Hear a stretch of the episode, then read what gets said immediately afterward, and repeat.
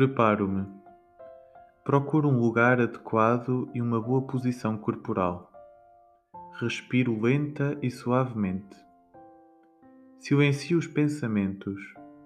Tomo consciência da presença de Deus, invocando o Espírito Santo.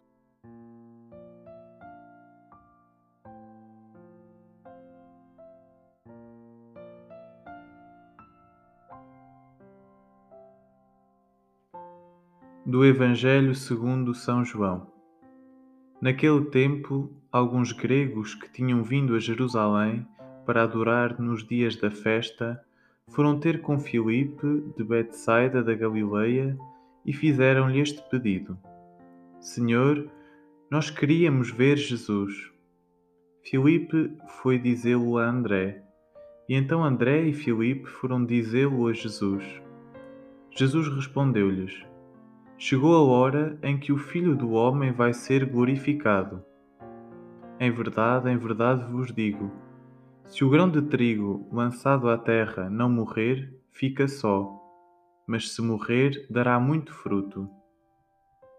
Quem ama a sua vida, perdê-la-á, e quem despreza a sua vida neste mundo, conservá-la-á para a vida eterna. Se alguém me quiser servir, que me siga e onde eu estiver, ali estará também meu servo. E se alguém me servir, meu Pai o honrará. Agora a minha alma está perturbada. E que hei de dizer? Pai, salve-me desta hora?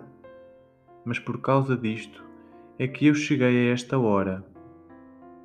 Pai, glorifica o teu nome. Veio então do céu uma voz que dizia: já o glorifiquei e tornarei a glorificá-lo. A multidão que estava presente e ouvira dizia ter sido um trovão. Outros afirmavam: Foi um anjo que lhe falou.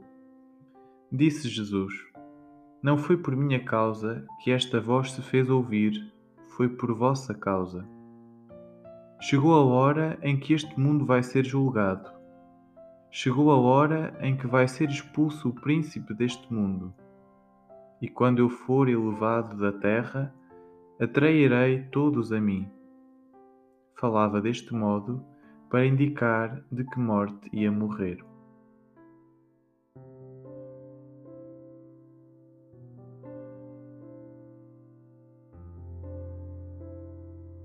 O que me diz Deus?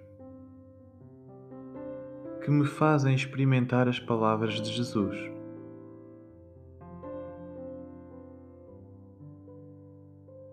Aproximamo-nos da Semana Santa. Chega a hora de Jesus, tão presente no Evangelho de São João. É a hora da glorificação. Esta passa pela paixão. O grão de trigo lançado à terra simboliza a sua morte. Se quero ver, Conhecer Jesus é na cruz que se revela a sua identidade.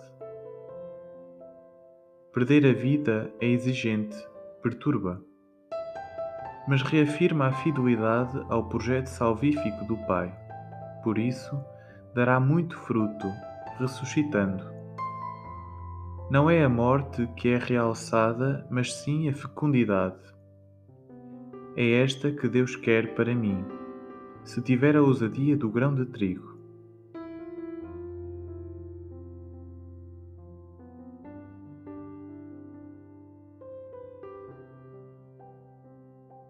O que digo a Deus? Partindo do que senti, dirijo-me a Deus, orando.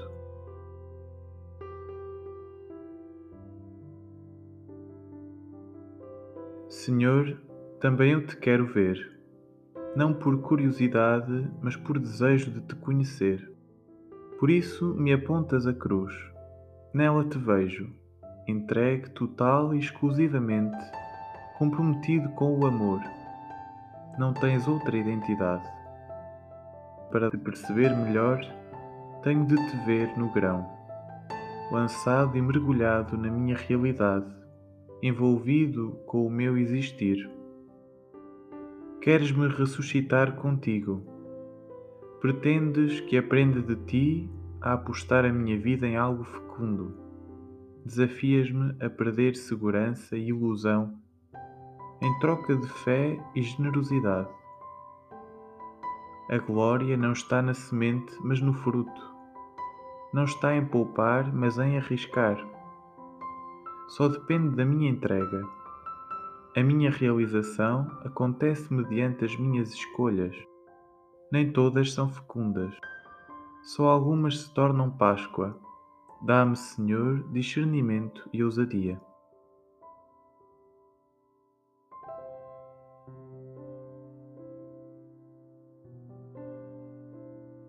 o que a palavra faz em mim.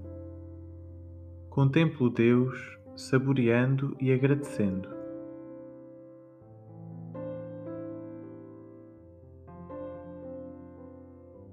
Contigo, Senhor, quero chegar à Páscoa. Quero viver da Páscoa. Agradeço a tua fidelidade. Louvo e exalto a tua fecundidade contemplo e adoro a tua ressurreição. Inspira-me o que esperas e mereces de mim. Apoiado em ti, comprometo-me em algo oportuno e alcançável, crescendo na minha relação diária contigo e com os outros.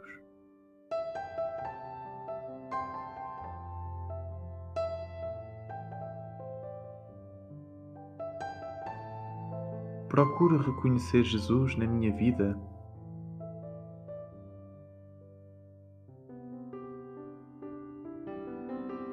Como olho para a cruz que vejo nela.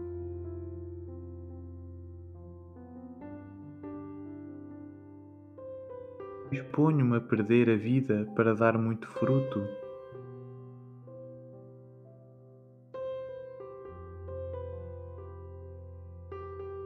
um desafio. Pedir ao Espírito Santo a graça de lançar a vida para dar fruto.